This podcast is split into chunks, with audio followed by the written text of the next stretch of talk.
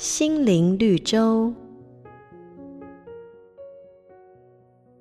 从前有个很会狩猎的猎人，他把一生累积的打猎技巧全部都传授给两个儿子。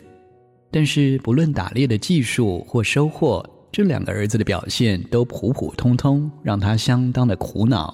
那么这个猎人就向他的朋友抱怨说：“哎，我把如何锁定目标、怎么诱捕猎物这些个我累积大半辈子的经验传授给儿子。”但是为什么他们打猎的技术还是跟一般人差不多呢？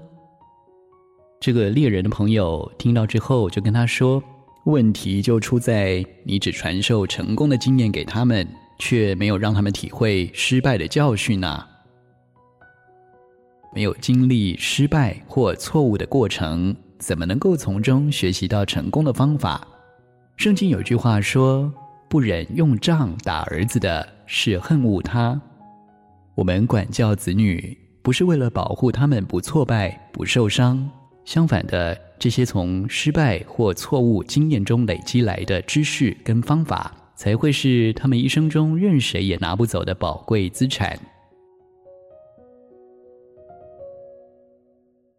瑞圆银楼与您共享丰富心灵的全员之旅。